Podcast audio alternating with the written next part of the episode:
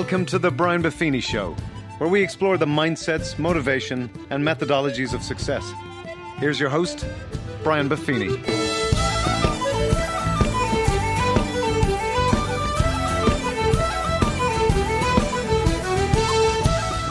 Well, the top of the morning to you, and welcome to the Brian Buffini Show. I love that tune. That's uh, Brogue Wave is the band that plays that. That song is called The Cliffs of Moher. And I was just recently home in Ireland, and I visited the Cliffs of Moher. And uh, what a majestic place that is. And I got to tell you, I had the goosebump moment. I played that song over and over again on my phone with a bunch of people standing around, standing over the Cliffs of Moher. So if you want to get a little Irish fire in your system, I'd get that tune. That's uh, the Brogue Wave, lads. Today we're going to cover the five keys to mastery. This is actually part two of a program we did where we talked about the pathway to mastery. And again, based on the work by George Leonard, who was the author of the best selling book called Mastery. And uh, George identified five keys to mastery, not just in the martial arts, but in everything you want to master in your life.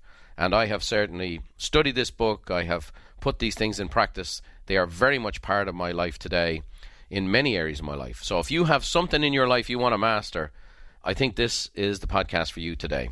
So, in the pathway to mastery, I shared some of the pitfalls we face along the way and how to relish the journey.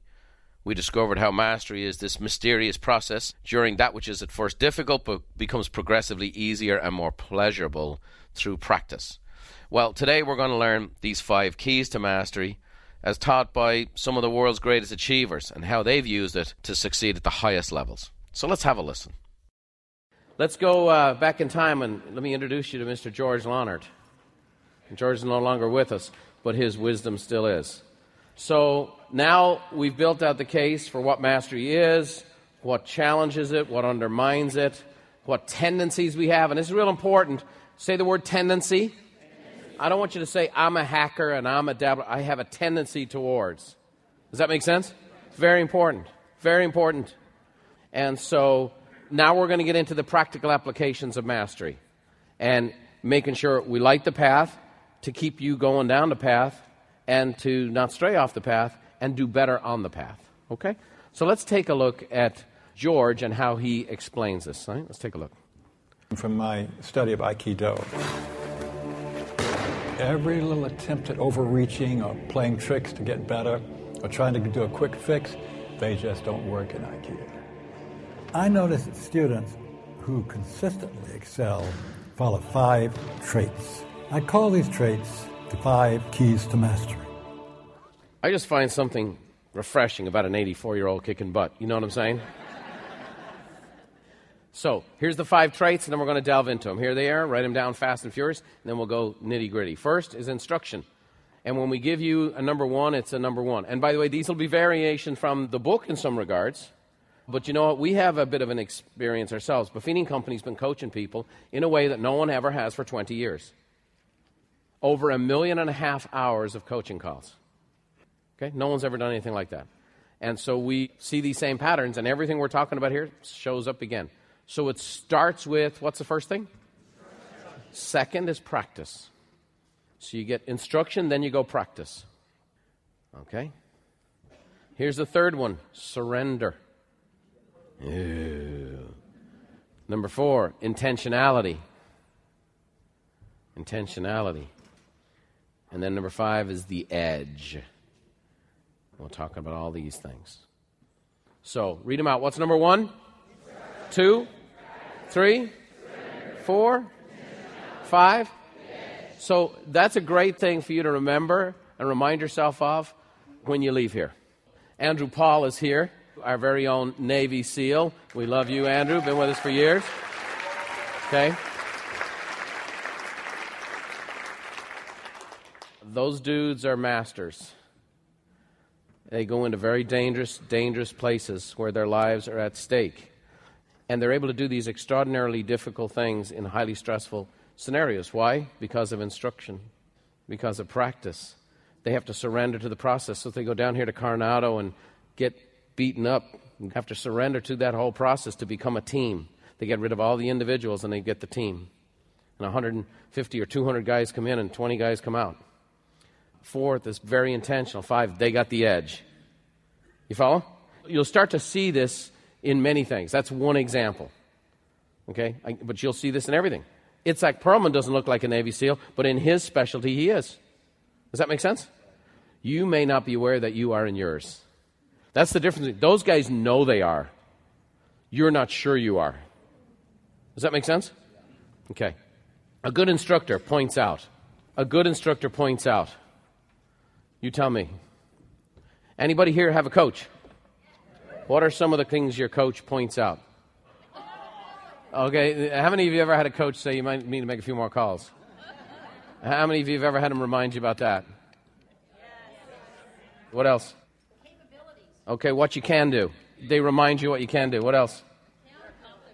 What you've accomplished. Because we forget. Is that true? Which means we get spatial disorientation. Okay, they speak into your life. Okay? Okay, they help you focus. They point of accountability, right? And then, okay, here's where you're, you might have a little weakness. We'll go help you here, right? Celebrate, hey? Yeah, for those that need that, yeah. All these different things. A good instructor, and there's a hundred more I could put up here. Is that true? Okay. So, what is there anything good about not having an instructor? Of course there is. Why would so many people not have one?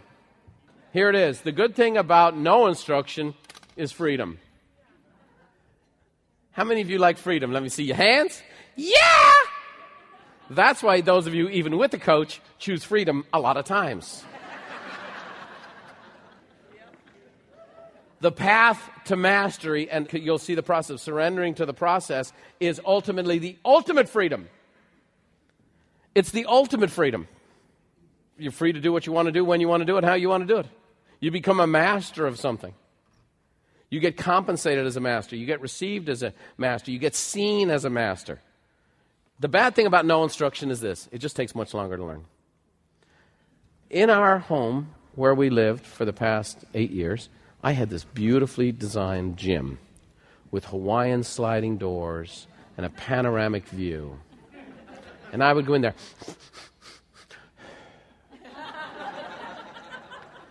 So about eight weeks ago, I hire an old friend of mine who's been training with some high end trainers to come and coach me, Jeff Ginsberger. Okay? Many of you know Jeff. And Jeff's been working for a guy you've seen on TV on a show called Strong, whatever else, working with professional athletes and whatever else. And he's been in the, this world for 15 years, but he's been working on. And here's the thing that's happened the last eight weeks. I realized that I have been wasting my time completely. I had total freedom. Because I would go into the gym every day when I wanted, wasting my time. Completely wasting my time. And, you know, I have injuries that I haven't worked on for years. I dislocated my shoulder and tore up my rotator cuff when I was 16 years of age. And in Ireland, the way they treat that is with a sponge and water. And I played the second half. I have never done anything about that. I had a broken leg where I had 13 surgeries, and my right leg used to be my long leg, and now it's my short leg, and there's all kind. And I have never rehabilitated all these other things. And we're going through these exercises, and it's like, what am I doing? And he's having me do these things, walking up and down the street in front of my house, doing this and this, and I'm like, eh. I just bought this gym. I got all this heavy weight. We got stacks, man. Let's go. And for six weeks, I couldn't get near it. I'm doing the little girly walk up and down. What the heck? Are you with me? And so one of the things we did is I had a body fat test done when I started with him. We had the full immersion. You got to, you know, suffocate underwater and blow out and all that kind of stuff. And I go do this thing, and I've dropped 5% of my body fat in three months. I'm just saying, crazy. But I'm getting good instruction. You guys with me? And I'm just, whatever you tell me to do, I'm going to do. I, honest to God, I, after the first session, I said, whatever you tell me to do, I'm going to do. That's it and I presume I know nothing. And it turns out it's true. and I had all this freedom, but I had no freedom. I didn't have freedom from pain. I didn't have freedom from mobility. It didn't have freedom of feeling the concept of not only getting in shape, but the hope and confidence of how good a shape I can get into. I didn't have any of that. So I got the good instruction. Does that make sense? Here's the quote that I dedicate to the coaching staff A good teacher is like a candle, it consumes itself to light the way for others. That is dedicated to the staff at Buffco right there. Yep. So, what's the first one? What's the first key? So, once you get instruction, what's the second thing you do? Practice. Practice. Practice is not something you do, it's something you something you are. Practice is not something you do, it's something you are. Okay? Point B. It can be what? Say it out. Say it the way you really feel it. That's why you can't stand your teenagers saying that to you. Boring. How about you spend 20 years of your life trying to get people to write notes? Calls and do pop-bys. I have put so much different lipstick on that same pig in 20 years. I mean, there was orange juice crushers, and then there was gold mine equipment, and I mean, you name it, we've done it. Now there's $20 million worth of equipment at the average success tour. I've spent $450,000 to put one of those events on to try to teach people in a modern world today to write a freaking note, to do a call, or to do a pop-by. Now, is there more to it? Of course there is. So I've had to come up with extraordinary ways to try to find exciting ways to invigorate A, people who've been on the journey to stay on the journey, and people who are new to it that would understand that it applies in the modern world today. Oh, by the way, y'all have to do it. And sometimes it can be. Say it like it's real.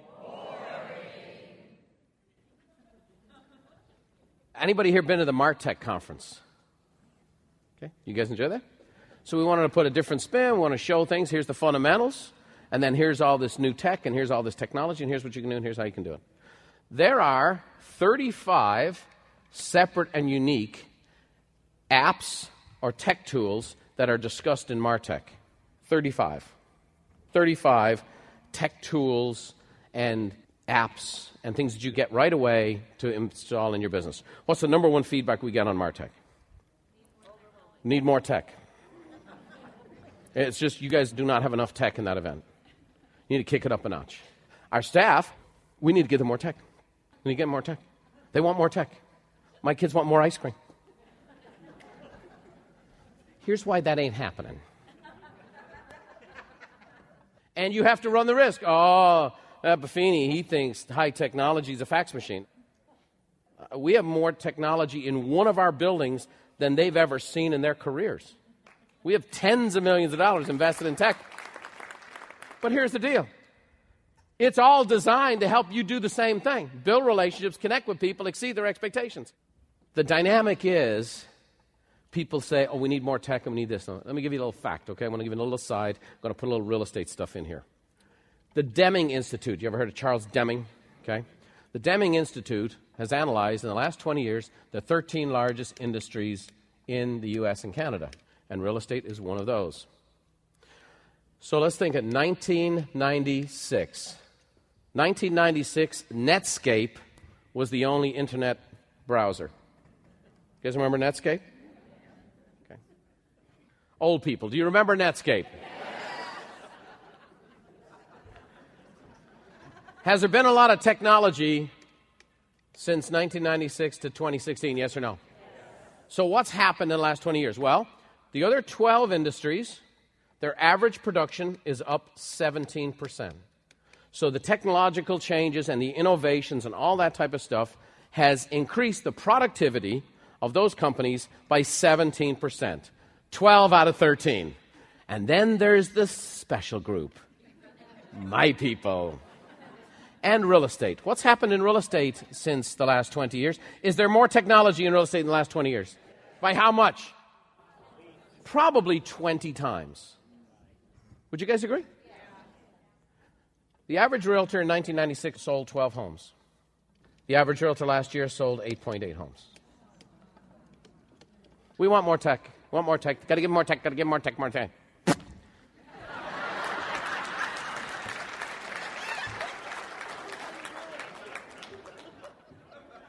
and they can call me whatever they want. Because I'm only interested in one thing. I'll use whatever technology available to impact and improve somebody's life. I'll use whatever technology to help somebody improve their business, improve their finances, improve their marriage, improve their life, improve their health, whatever it is. Whatever's out there, we will buy it, we will design it, we will build it, we will create it, we'll make it better than anybody else. But these things are the salve that people use to hijack the path to mastery. Are you guys with me? Okay. Practice. Sometimes there's no visible signs of progress. Sometimes there's no visible signs of progress, as in most times. Most times. Before you leave this event, you know one thing you're going to do? I'm going to have you write the best personal note you ever wrote in your life. You're going to write one as a master. See if we can do that. Then we take the next one. Does that make sense? Yeah. Okay. Babe Didrikson Zaharias was the U.S. Olympic pentathlon champion and brilliant woman. She then, later in life, took up golf, much like my bride. So, an Olympian who, I'm just forecasting my future. She went on to win the U.S. Open in her 40s. Okay, an amazing woman, considered the best female athlete of the last half century. And I, I don't know what male was better than her. But she said this the formula for success is simple practice and concentration, then more practice and more concentration. Okay, I've talked about him a few times. We just pulled this down off the internet because I wanted to kind of make a point. Uh, let's take a look at Mr. Steph Curry and the best advice he ever got. Let's take a look. I'm Stephen Curry, and my life is basketball. The best advice I've ever received from a coach is to practice a drill until you can't get it wrong. Some people practice a drill until they get it right, but the hard workers and the, the perfectionists when it comes to their craft, you know, practice a drill until you can't get it wrong. So we're going to write one note by the time this event's over, and my goal is that within a period of time, and many of you are very close to this, every note you write will be the note of a master. And then you'll start making calls, and every call you make will be the call of a master.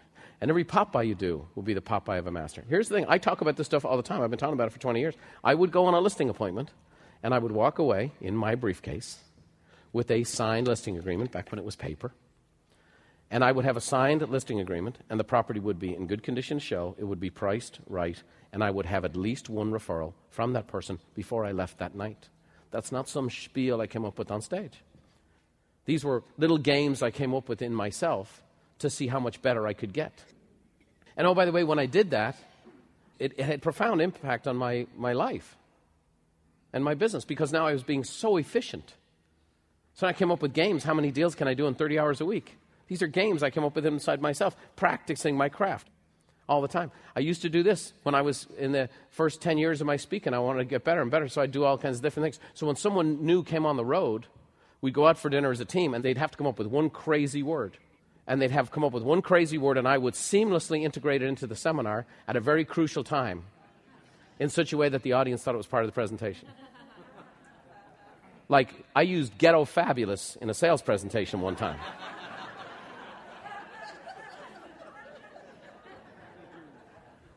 and it's just getting better at what you do. It's getting better at what you do. Practice is the key. Here's what George Leonard said about practice and its importance to mastery. Let's take a listen. Practice is the magic formula. That's what's magic. There are a lot of other things about it. Talent is important, but not nearly as important as is practice. You've got to be willing to spend most of your time on a plateau where you don't seem to be learning very much. A long time. Now then suddenly, after a long time on the plateau, you have a little spread upward. Suddenly you get better over a period of days or weeks, you're suddenly making these great improvements.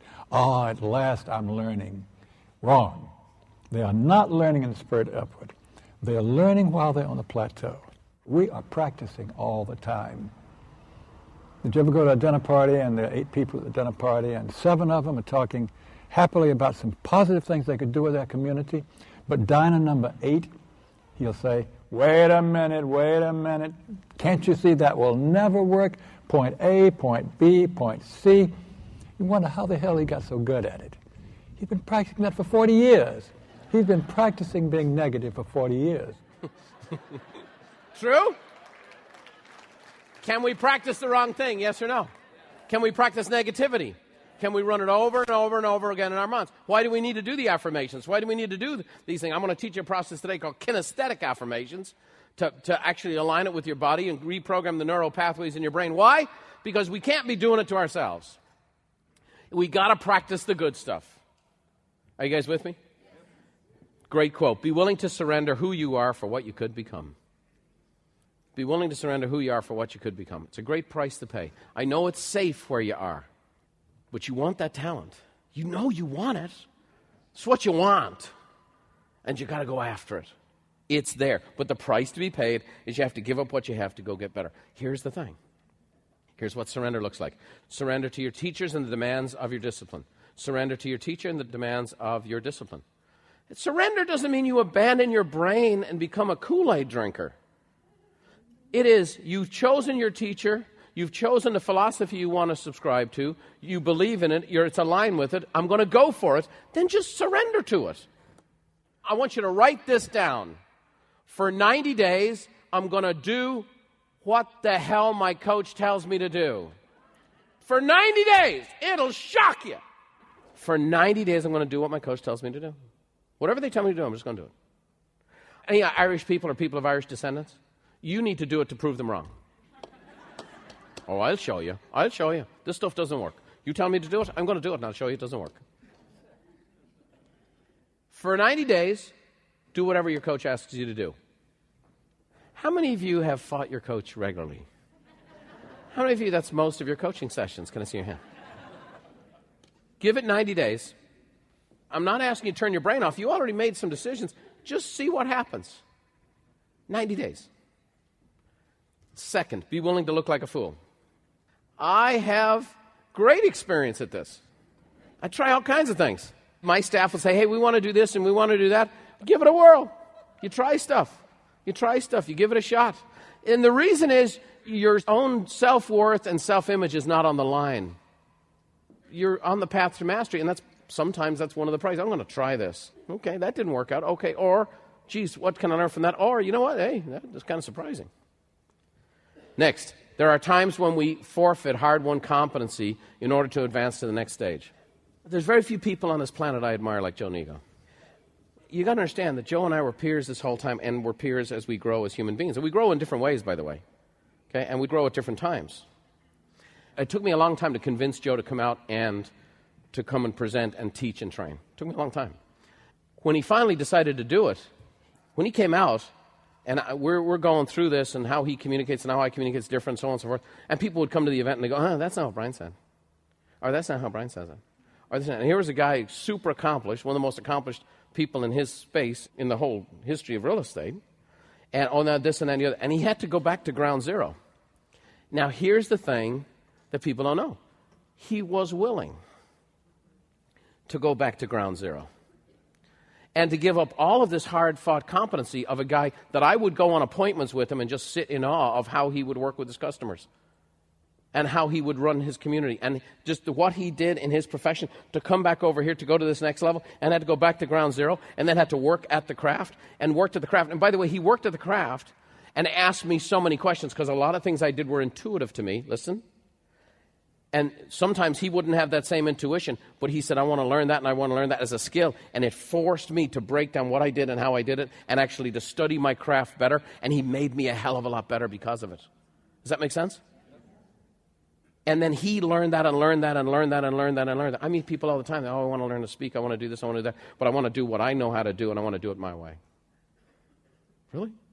you want to get to the next level, you've got to be willing, and you're going to have to go through some things. And that's the caterpillar and the pupae and the chrysalis. Each one of those stages is a little messy. Each one of those stages is kind of a struggle. And sometimes there's some steps back along the way. It's not sometimes, there's going to be. There's going to be. Number four, intentionality. Intentionality. And so the first piece here with intentionality is visualization. Visualization. Visualization is the deep connection between the God given ability for you imagination to picture it along the lines of that which is the purpose or that which is in your heart. Does that make sense? So, those little stirrings and those little patterns you've had since you were a kid and little things that have developed and shown themselves to be what they are. And a lot of times we're in a big rush for that, but you got to picture it, and you got to picture it before it happens. And the way you get good at doing that is you have to practice that. And sometimes it's this you're driving up to an appointment, you get there two minutes early, you turn off the car, and you actually picture yourself going in on the appointment, the conversation you're going to have, the way it's going to go, what you're going to do, how you're going to serve, how you're going to listen, how it's going to go. You ever try that? Okay. In so many different things. Again, the master himself, Carlos Santana, he did this as a little boy. He did this as a little boy. As a transplant, growing up in Mexico, and then moving to Tijuana, and then moving in the 60s to San Francisco. Okay? And he's in high school, and he's telling people about his dream and what he sees in his mind. And you'll see what the normal people do when they hear someone with a vision. Let's take a look. People were laughing at me the last day of school when they said, Well, what are you going to do, man? I said, I'm going to hang out with B.B. King and Michael Bloomfield and, and Eric Clapton. And people go, they actually started laughing at me, like, wow, man, you really, really like tripping. I go, no, you're tripping. because, see, that's all I'm going to do. I mean, you just had that picture. And I knew, I mean, I, I didn't care if a whole school would have laughed at me. I would have said, go ahead, laugh. But I'll show you that for me, it's about as natural as doing this, look, with my eyes closed. Because I just felt that I'm not an accident. People think these folks just stand up and play the guitar and that's all they do, that there's no more thought behind it.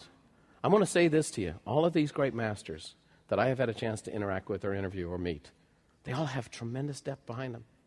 And sometimes it might not be depth for all things in life, but in regards to their area of expertise, there's tremendous thought and depth behind it. That's why I so appreciate y'all doing this kind of work, you know?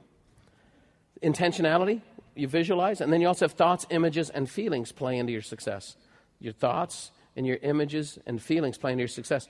Here's what I'm going to say to you every master is a master of vision. Every master is a master of vision.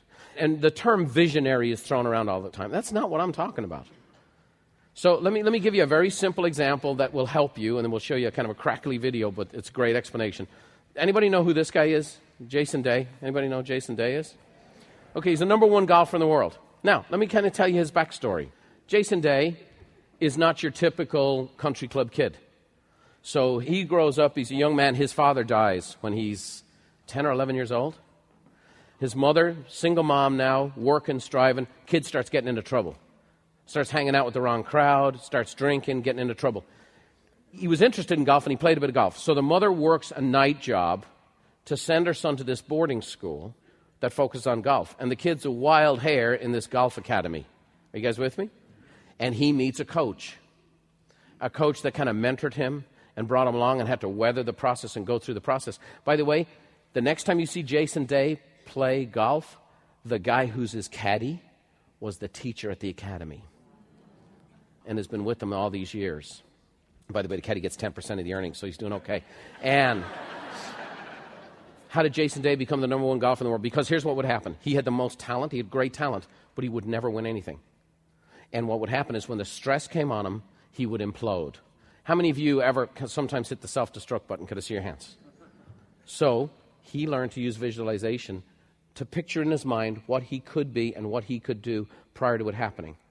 And so there's this, this was kind of shot on a phone, but it's, it's a fabulous interview of his process of visualization. This guy's become the number one golfer in the world. He's the number one golfer in the world by using this short little technique that we can all use. Let's take a look. I had a chance to ask Jason, uh, you know, how that process actually works for him it kind of worked into my pre-shot routine where if I am under a bit of stress, there is a lot of emotion and, and a lot of you know just controlling the stress levels. Yeah, it does help a lot just to really kind of relax before you go into the shot. Really try to focus on what you really need to do to go and hit the shot that you need to hit.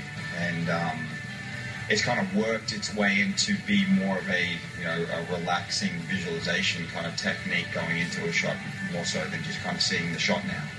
Do you see the whole shot or just parts of the shot, starting point? I see my swing. I see. Uh, so, say for instance, I'm standing here right now.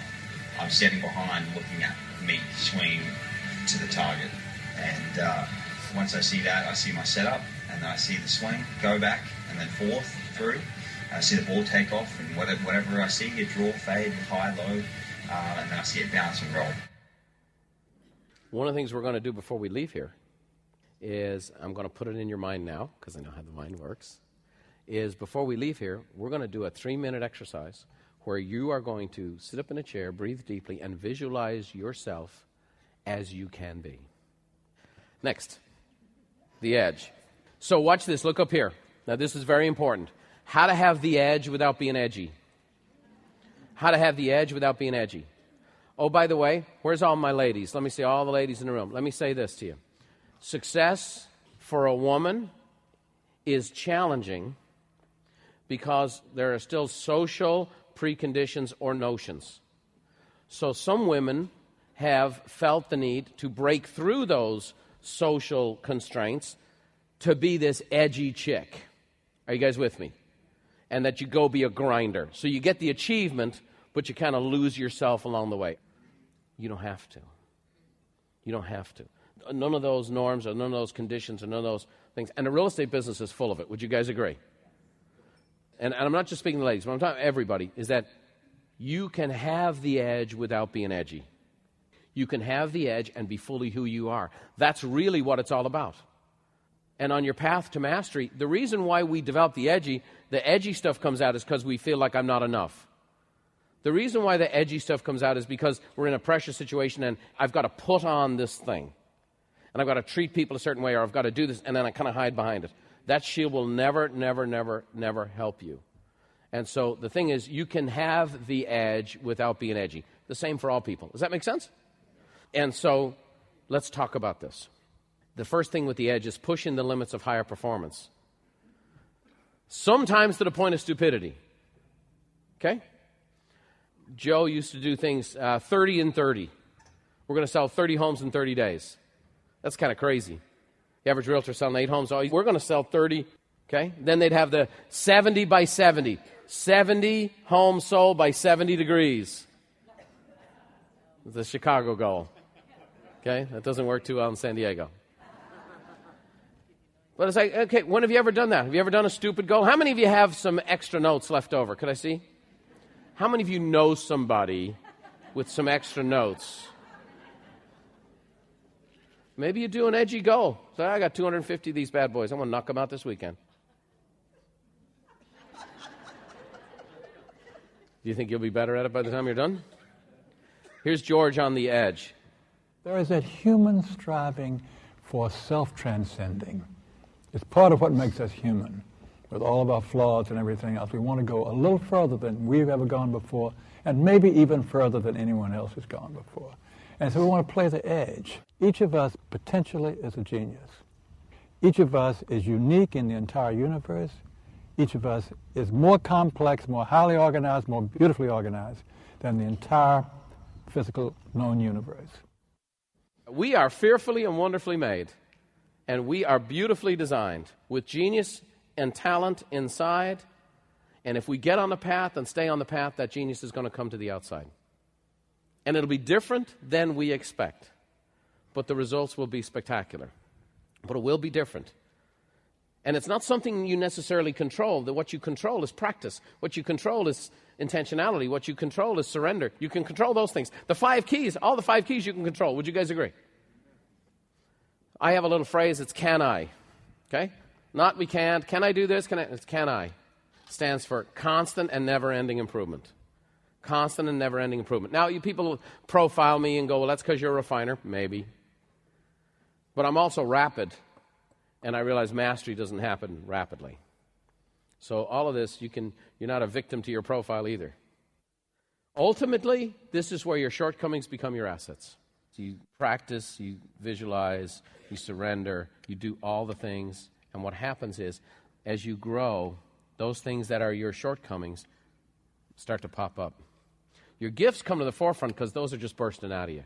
But what happens is you can't grow your gifts beyond your shortcomings because they become the anchor. And all that happens is there's more taut on the rope. So we still focus on our gifts. We still find our strengths and work on those things. But along the path, it will expose your weaknesses. And the question is are you humble enough to admit them, to expose them, and to go to work on them? And when you are, remarkable things happen. Because a little bit of improvement here just a little bit, just, a, just an itty bitty improvement in your weaknesses unleashes huge improvement with your natural talents. Does that make sense? Little bit of improvement in a weakness unfetters the talent. We want to, again, we want to keep focusing on the talent, but as we pursue, it's going to expose weaknesses, and that's why the weaknesses become our greatest assets. Does this make sense? Danielle LaPorte, a Canadian speaker, very clever lady, said, You will always be too much of something for someone. Too big, too loud, too soft, too edgy. If you round out all your edges, you lose your edge. Does that make sense? So the edges get keep close into that edge so you can keep growing. Let me go through this real quick. Here's the tools for mastery. First, why is it so hard to change? Everyone resists change because, good or bad, you got to expect some backsliding. It just happens. You're going to do well here, and then you go back, and you go well here, and you go back. And it's okay. It's part of the process. It's what I call the elasticity of success. It's like a rubber band. You ever stretched out a rubber band? The more you stretch out the rubber band, the more loose it becomes. Does that make sense? Next, resistance to change is proportional to the size and speed of the change, not if it's good or bad. Now, this one I want you to circle, highlight, and remember from this event. Resistance to change is proportional to the size and speed of the change, not if it's good or bad. What happens is when you feel this resistance to that which you're trying to accomplish, you'll often, sometimes people go, Oh, that's a sign that I shouldn't be doing this. That's a sign that I'm on the wrong track. And here's what it is the greater change you're trying to make is the greater resistance you'll experience. Have you ever worked out with those rubber exercise bands? The more you stretch them, the more they resist. Is that a true statement? Well, that's the same as a human being. And the science behind it is called homeostasis. Okay? So you have to be aware of how homeostasis works. Homeostasis. And it's interesting. What's the first part of that word? You deal with people all the time that change. Is that right? Homeostasis is like a homing pigeon. We want to go back to what we know. Our family just moved six, eight weeks ago. Okay? Got ourselves a new house. Nice neighborhood, lots of great things. Now, here's the thing kids are sideways, the dogs are in revolt. Guess who's out every morning six o'clock walking them and teaching them where the new place to poop is, and then that's the next thing at night. Yeah. So, the point is, homeostasis. The minute you make a change, here's what you want to do. The minute you say you make a change, your courage like a homing pigeon, like a homing pigeon, like a homing pigeon, like a homing pigeon. It's called homeostasis. We get out of our comfort zone. We get out of our comfort zone. It's homeostasis. You've developed a home. By the way, most people, where do they build their home? Firmly on the first plateau they get to. This is where most people's home is. And that's why most people struggle most people have mediocre jobs, mediocre careers, mediocre marriages, mediocre finances, mediocre relationships, mediocre health. This is hard. This is not new. The human condition is not new. Okay, famous Irish philosopher Socrates said, The secret of change is to focus all your energy not on fighting the old, but on building the new. Because thousands of years ago, when people were trying to make a change, they'd focus all their energy on the old. And it's, it, but it's changed, it's changed, it's changed, it's changed. Okay? We move in a new house. Bev and I all the time, we go, man, this house doesn't have any storage. This house doesn't have any storage. The house is 11,000 square feet. Oh, it doesn't have any storage. It doesn't have any storage. It doesn't have storage that looks like the storage we came from. We're there this weekend. Bev had like 22 boxes. We open up this cabinet. She's, next thing you know, all 22 boxes are gone somewhere. Because apparently there's more storage in this house than we thought. You can't even see it. And it's all over the bloody place. Because it just doesn't look like the storage we built in the previous house. Everything is like this. In every circle of your life that you go to try, the natural bent is to do this. It's why we need the five keys. Next, develop a support system, particularly with those who've gone before you. So you want to have a support system of instruction. You want to have a support system of support, and that's what your coaching is. And you have a support system of each other. And that's what's so remarkable about what y'all have done with each other.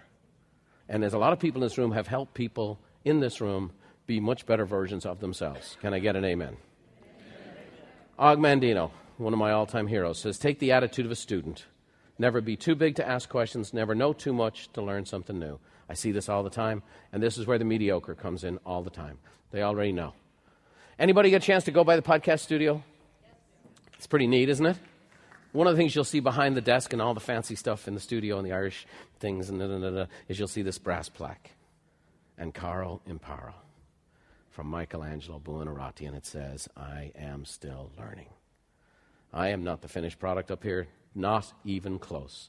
But I am a work in progress, and you know what? It's getting better all the time. It's getting better all the time. Right, babe? Yeah. So. Next, you gain energy by using energy. You gain energy by using energy. It's just a physical fact. Okay? I was up at 6 o'clock this morning working out hard so I'd have the energy for the day. Does that make sense?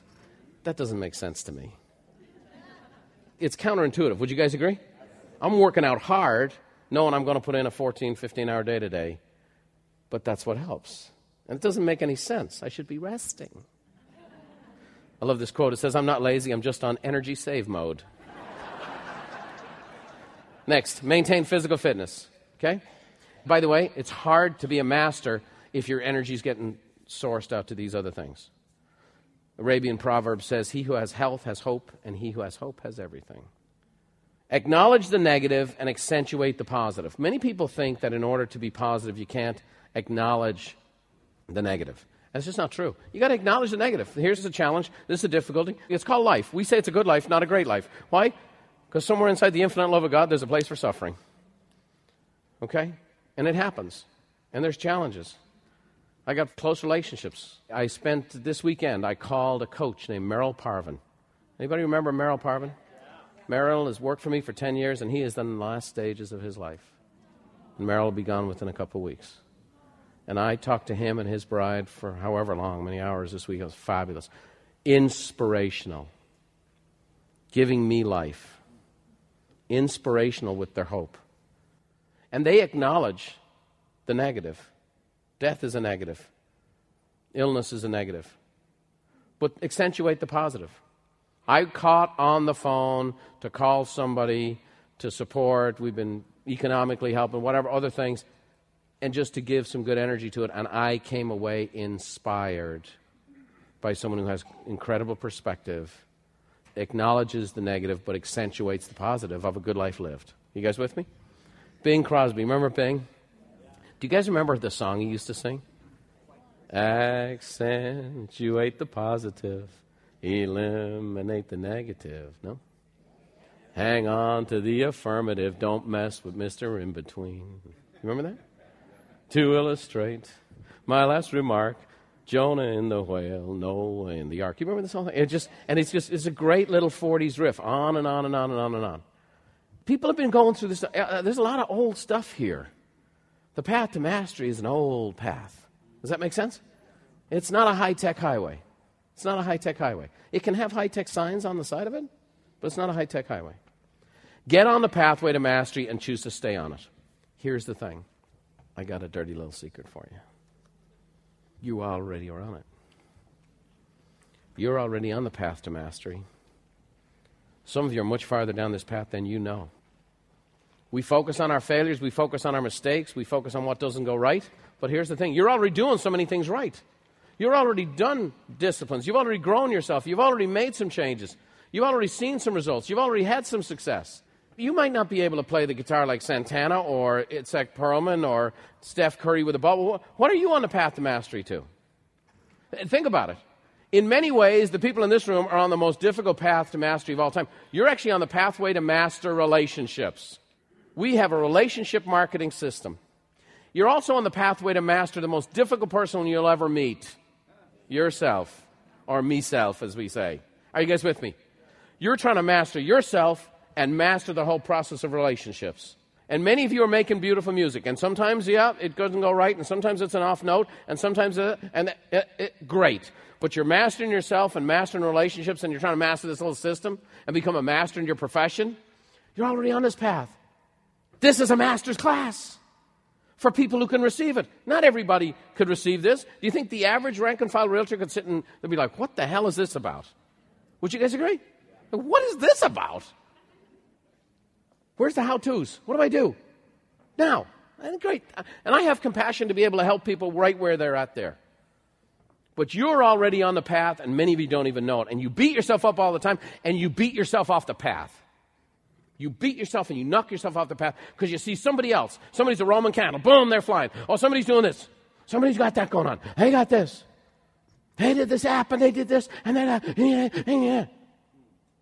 And then I gotta go, okay, what's my path to mastery?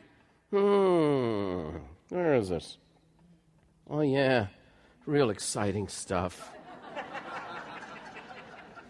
it always sounds exciting when someone else's story is being told. How many of you have enjoyed these videos when we tell our client stories? Have you guys enjoyed those? They're so inspiring because they're someone else's story. But the people we're doing the stories of don't feel that inspiring. And I could make a story of every single person in this room and make a really cool video of it that would inspire people. Every single one of you sitting here. True? Same path. Let me bring it all together. Here's my man Carlos, born in 1947 in Jalisco, Mexico. Okay? Mexico's poor now. It was very poor back then. His father was a leader of a mariachi band, played the violin in a mariachi band. So that's where he got exposure to music. But he had a model out there. Okay, he had a model out there, Ritchie Valens. You guys remember? Para baila la bamba. Now, why was Ritchie Valens' model? Here's a Mexican kid who made it in America in the music business.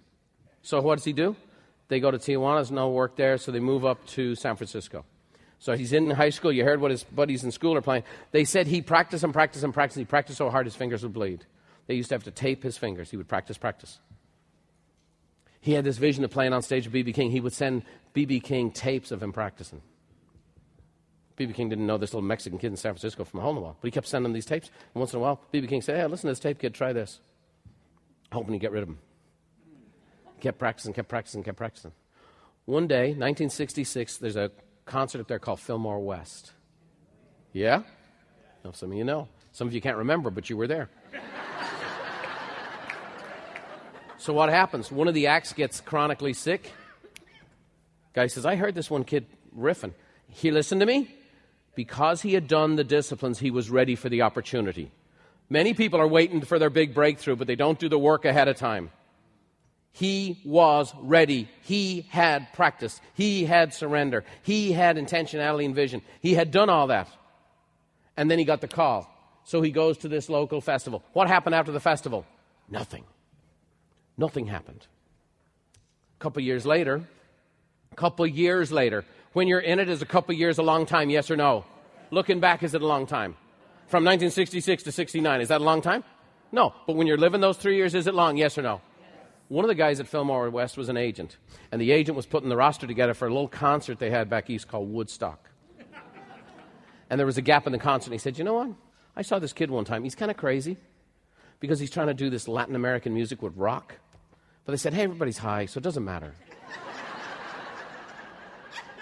So here is Carlos Santana at Woodstock, where he happened to launch his album because he'd been preparing for his album. For the three years, he was on a plateau. Listen, he was on a plateau for three years, playing these goofy little gigs, and he gets called to Woodstock, and it just so happens it's around the time he's ready to launch his album. Carlos today has sold over 100 million albums, selling music that nobody thinks goes together. Latin and rock. How do these things go together? You follow me? My favorite quote of his, I love this. It says, God created a circle of light and love so vast, no one can stand outside of it. This guy is deep, deep waters. God created a circle of light and love so vast, no one can stand outside of it. And he goes, that's his mindset when he plays his music. Well, I hope you enjoyed today's podcast and took a lot of information away from it, as well as a few things that you can instill in your business and life right away. We love hearing from you, so if you want to leave us a review, we'd love to see your reviews on iTunes. It also makes the show more popular.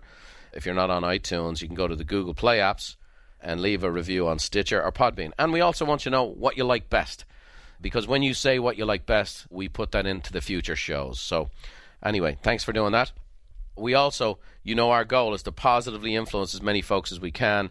This show has become uh, very successful very quickly, and we really appreciate all the folks you have been sharing the show with. And uh, if this uh, program sounds like somebody, boy, I know a friend of mine at work, or a person at church, or a family member, or a friend who could really use this information, you know, share the podcast with them and uh, see if they can get going with it themselves, and that's great. So we appreciate all of you who have done that. So I want to finish here today the way I always do, and I really mean this when I share it. It's an Irish blessing, it's a very ancient blessing, and it's not just something for little crocheted things up on the wall. This really has stood the test of time. There's lots of Irish proverbs and quotes, but this one I think really is the heart of the island and the heart of the people, and I wanted to bring it from my heart to yours today. So may the roads rise up to meet you, and may the wind always be at your back. May the rain fall soft upon your fields, and the sunshine warm upon your face. And until we meet again, may God hold you in the hollow of his hand. We'll see you next time.